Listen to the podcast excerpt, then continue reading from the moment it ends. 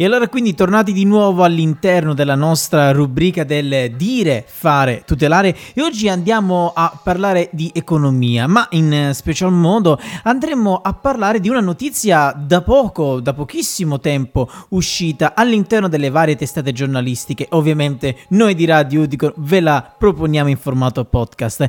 Parliamo di euro digitale dal 2026. E allora adesso lo andremo a vedere in maniera molto dettagliata che cos'è, come funziona appunto la valuta allo studio dell'Unione Europea.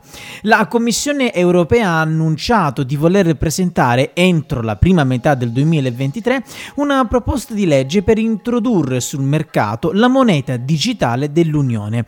Tra gli aspetti salienti della proposta di Bruxelles, la coesistenza con il contante, un tetto di 3.000 euro ai depositi e l'esenzione della tracciabilità per le somme entro i 50 euro. Insomma, un progetto che potrà arrivare a compimento non prima comunque sia del 2026.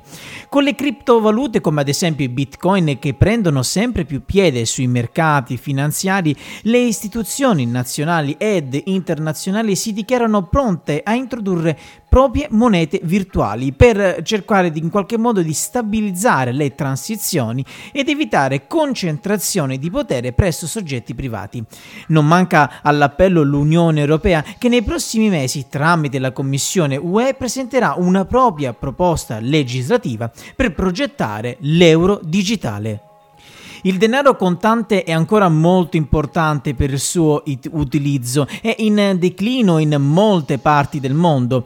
Un euro digitale integrerebbe questo nuovo metodo di pagamento. Lo ha detto alla conferenza con la congiunta della BCE il vicepresidente della Commissione Valdis Dombrovskis, che ha spiegato come il provvedimento vedrà la luce probabilmente nella metà del 2023.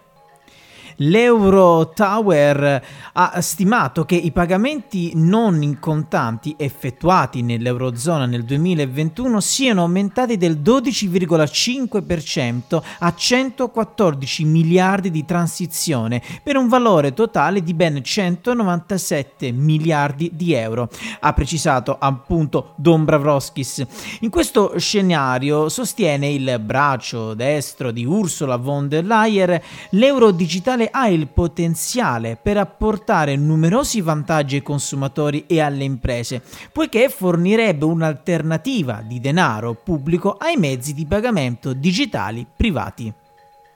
L'idea cardine del piano allo studio appunto della Banca Centrale Europea è quello di affiancare l'euro digitale alla moneta unica tradizionale, accantonando tutti quegli altri metodi in passato e soprattutto ancorando i due lavori con una parità 1-1, soluzione che, assicurano da Bruxelles, non farebbe un mezzo di regolamento sicuro, facile da usare e a basso costo. In questo modo la valuta virtuale potrebbe essere utilizzata gratuitamente per le operazioni di pagamento essenziali in tutta l'area ovviamente dell'euro.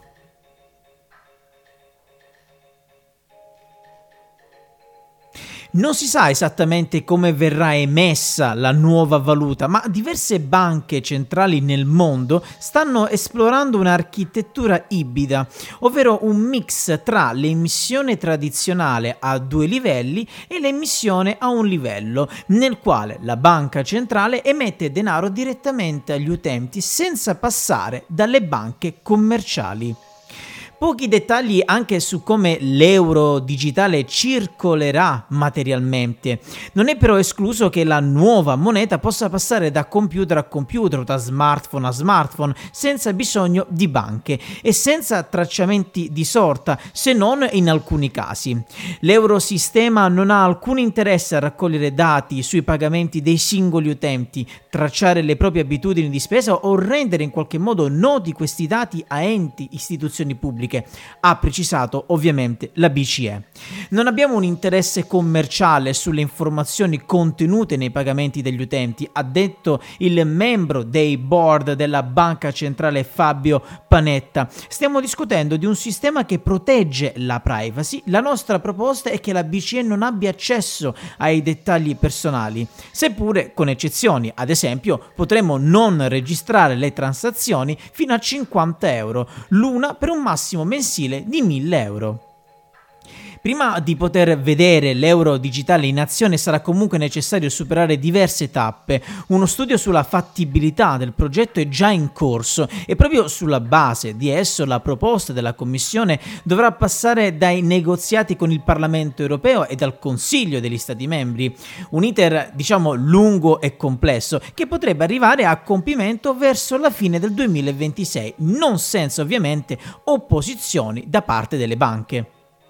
Poiché i conti di deposito attualmente pagano tassi di interesse bassi, una moneta virtuale ha il potenziale di disinterminare il sistema bancario. Si legge in un'analisi appunto della Deutsche Bank che prosegue: le persone potrebbero preferire determinati soldi e non solo, detenere i loro soldi direttamente presso la banca centrale, e questo potrebbe avere un impatto sulla stabilità finanziaria dei singoli istituti.